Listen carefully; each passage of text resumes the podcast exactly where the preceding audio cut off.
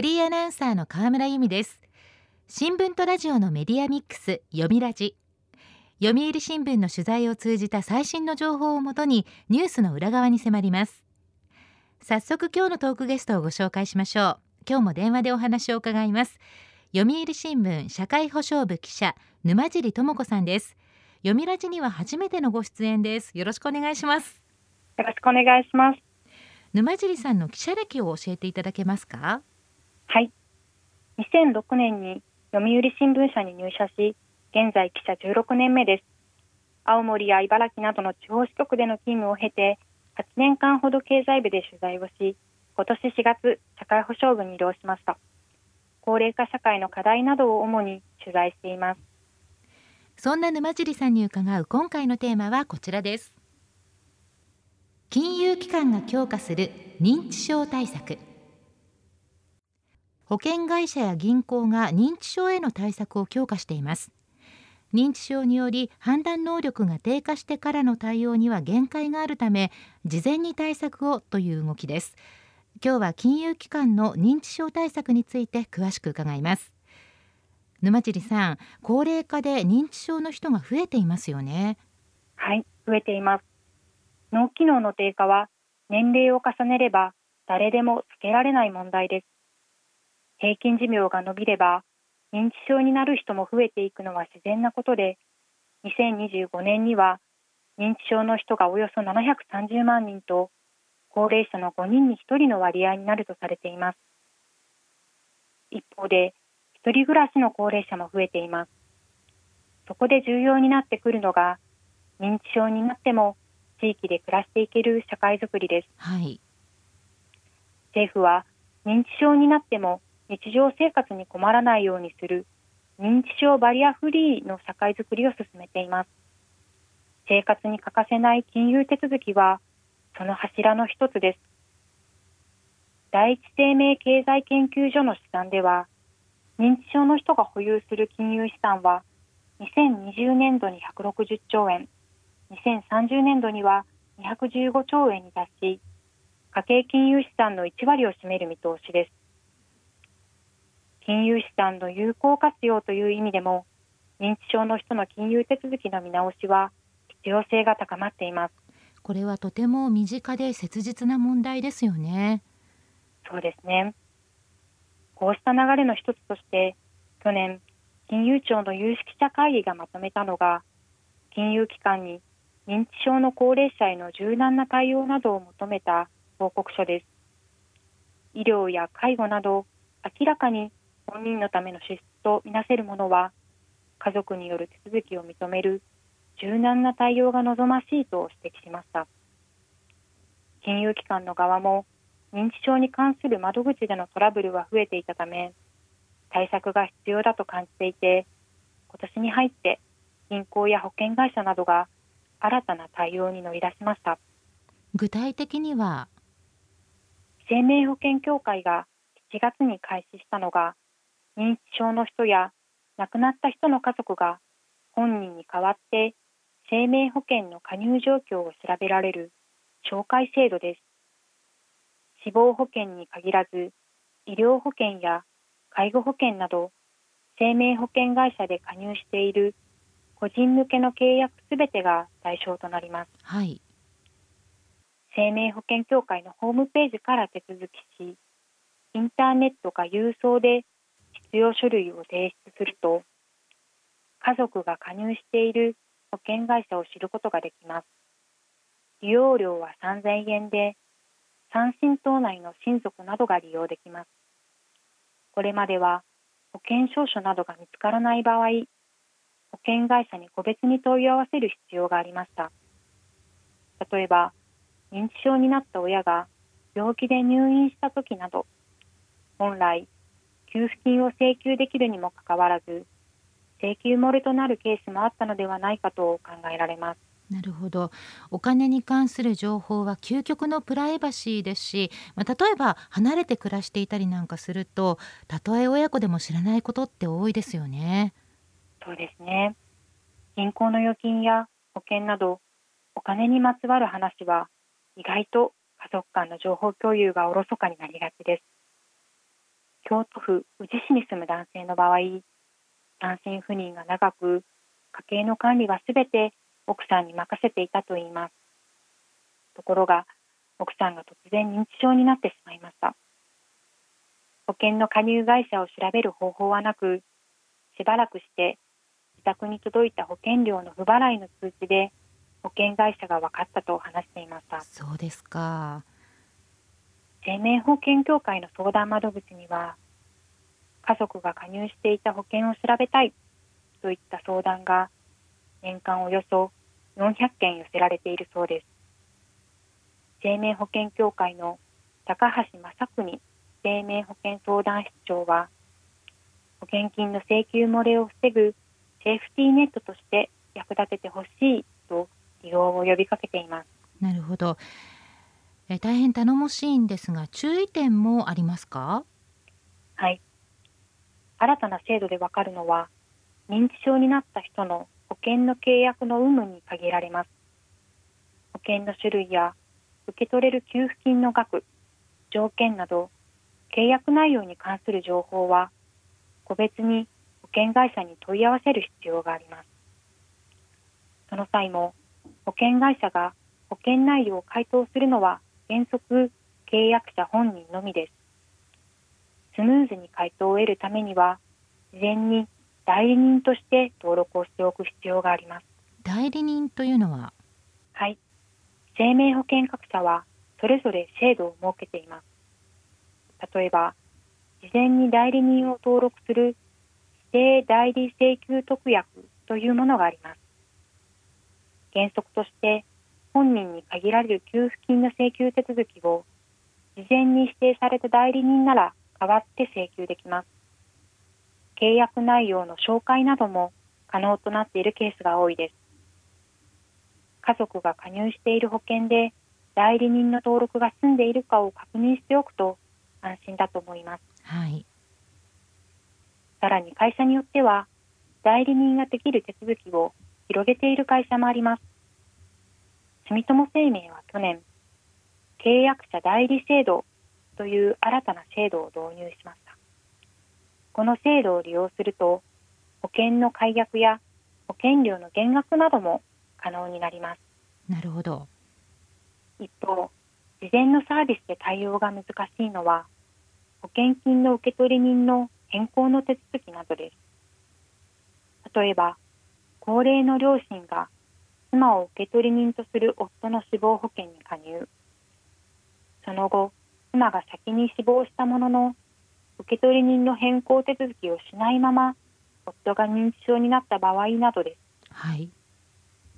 変更するには定年後見人などの利用が必要です。こうしたケースの場合受取人の変更手続きが済んでいるか夫が認知症になる前に確認しておくとスムーズだったと考えられます読みラジ。今日のトークゲストは読売新聞社会保障部記者沼尻智子さんです。テーマは金融機関が強化する認知症対策。後半は銀行の取り組みについて伺います。引き続きよろしくお願いします。よろしくお願いいたします。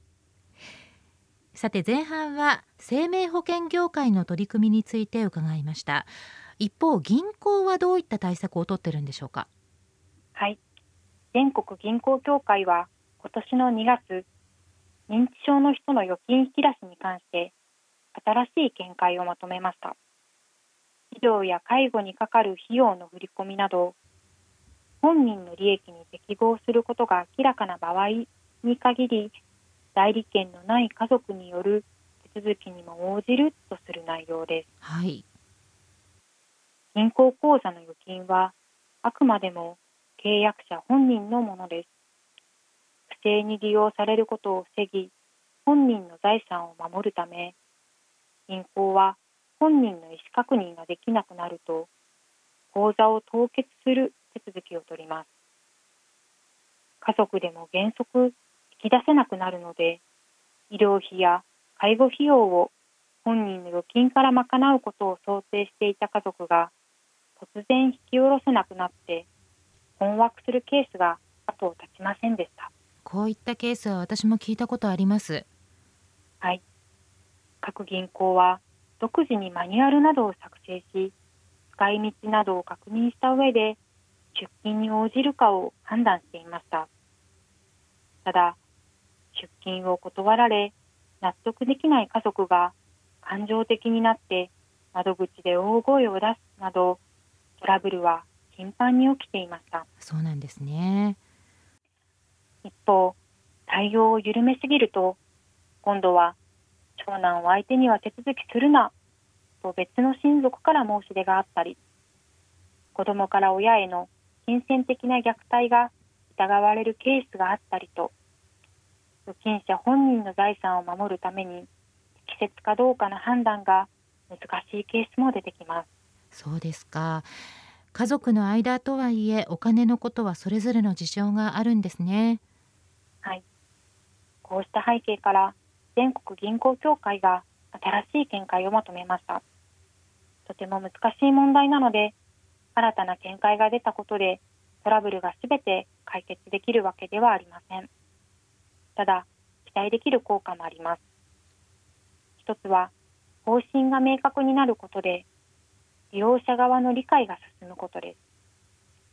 預金者本人の判断能力がなくなった場合家族であっても引き出せなくなることを知らない人も多いです、はい、こうしたルールの認知度が上がることで認知症になった時のことを家族で話し合い事前の対策を取るきっかけになればと思います。2つ目は銀行側がクレームを避けようと必要以上に硬直的な対応を取るのを防ぐことです。結果として銀行や支店ごとの対応の差がなくなり公平なサービスを受けられることにつながります。そうですね。家族で話し合っておくことも大切だと思いますが事前に備えるためのサービスとしてはどんなものがあるんでしょうか？はい。個別の銀行では新しいサービスを始めたところがあります。例えば三菱 UFJ フィナンシャルグループは3月から予約型代理人サービスを始めました。利用者の判断能力が低下した場合に事前に指定された親族らが診断書を提出すると代理人として預金の引き出しや金融商品の売却などができる仕組みです、はい、茨城の地方銀行の常陽銀行には事前に登録した親族からの問い合わせに預金残高や投資信託の実績などを伝えられる家族連絡先登録制度があります。金の引き出しや解約などの取引はできませんが、親の資金を把握することで今後の計画が立てやすくなることや、銀行の窓口で認知症が疑われるときに家族への連絡がスムーズにできることなど利点があります。高齢の家族がいる場合、家族で話し合い、こうしたサービスの利用を積極的に検討してみるといいかもしれません。そうですねえちなみにこれまではこういう事前に用意できる仕組みってなかったんですか？はい認知症などで判断能力が低下した時本人に代わって金融資産を管理する仕組みには青年貢献制度があります。家庭裁判所などの手続きを経た後見人らが資産の管理を代行する制度で銀行預金の引き出しも可能です。ただ手続きの煩雑さや費用負担の重さから利用する人は少なく2020年末時点で23万人にとどまっています。保険会社や銀行はこれまでも認知症になって口座が凍結となった場合など青年貢献制度の利用を家族に促してきましたが手続きが面倒などの理由で断られるケースも多かったといいます。なるほど青年貢献制度の利用が進まない中現場で高齢者に接する銀行員や営業社員の知識を向上し対応を改善しようとする動きも広がっています。三井住友信託銀行は銀行ゼロントロジスト認定試験を営業店の全職員が受験することにしました。銀行ジェロントロジスト認定試験ですか？はい。銀行員が認知症の症状や地域の対応窓口など認知症に関わる幅広い知識を身につけようという取り組みです例えば高齢の男性が通帳をなくしたと窓口に来た時何も知らない行員が対応すると先週も再発行されていますよと早口で断ってしまうこともあり得ます。男性は感触を起こし窓口で暴れるなどトラブルにつながることもありました。しかし認知症に関する知識を身につけた行員なら男性の申し出を受け止めた上で静かな部屋に案内し再発行の手続きなどを説明したり状況を聞き取ったりするといいます。すると男性は落ち着いて話をすることができ家族に連絡を取ったりとトラブルにならずに済むそうです。なるほど。三井住友信託銀行人生100年応援部の谷口義光部長は字が見えにくいとか言葉が早すぎるとかいろいろな状況が高齢者の方を焦らせ本人の判断を難しくする。ゆっくりと落ち着いて判断できる環境を整えれば本人の意思をしっかりと表明できることもある。意思決定を支援することが重要だと話していました。なるほど。取材を通して沼尻さんはどんなことを感じましたか？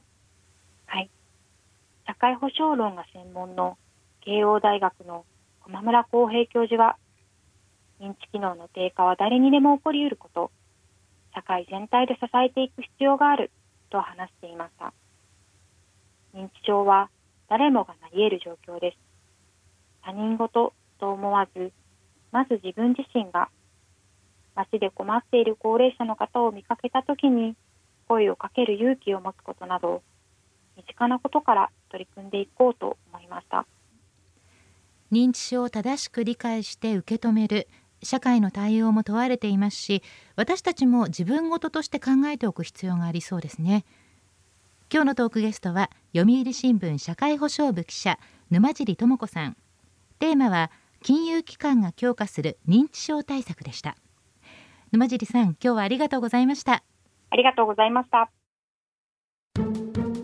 読みラジラジオワイティーン。